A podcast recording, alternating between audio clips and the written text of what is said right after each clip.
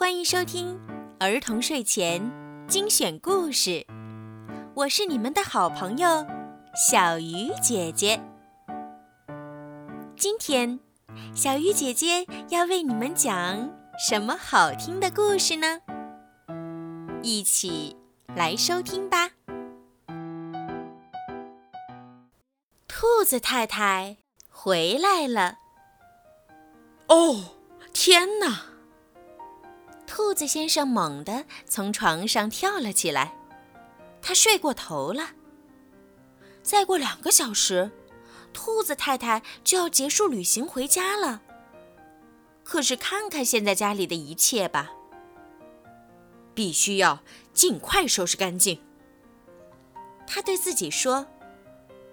兔子先生穿上围裙，飞快地把脏碗碟都清洗干净。可是，好吧，这样可不行。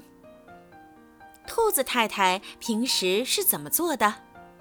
哦，对了，把它们分分类：大盘子、小碟子，大碗、小碗，咖啡杯。啊，这样摆放是不是好多了？叠叠叠，兔子先生努力地叠衣服，可是哦，真糟糕！如果兔子太太在，他会怎么做呢？哦，对了，把它们分分类：上衣、裤子、内衣、袜子。嗯。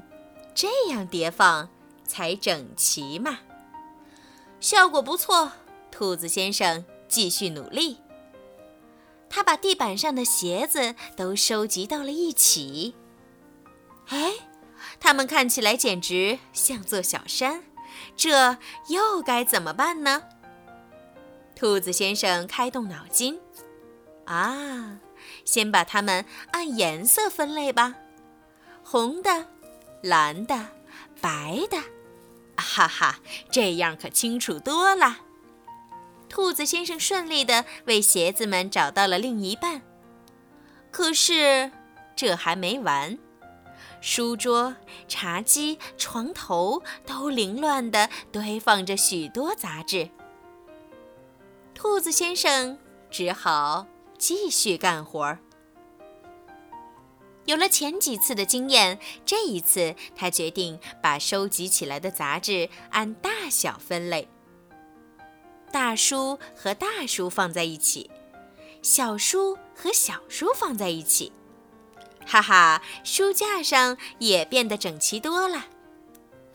兔子先生抬头看了看墙上的钟表，时间不够了。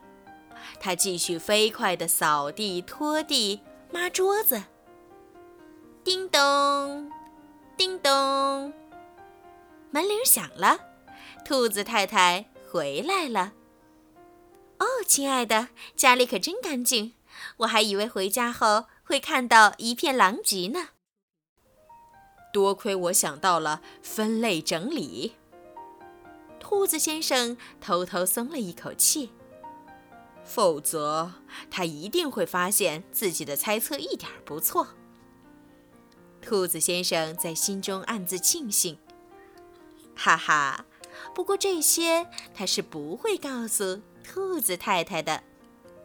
欢迎回家，兔子先生给了太太一个温柔的吻。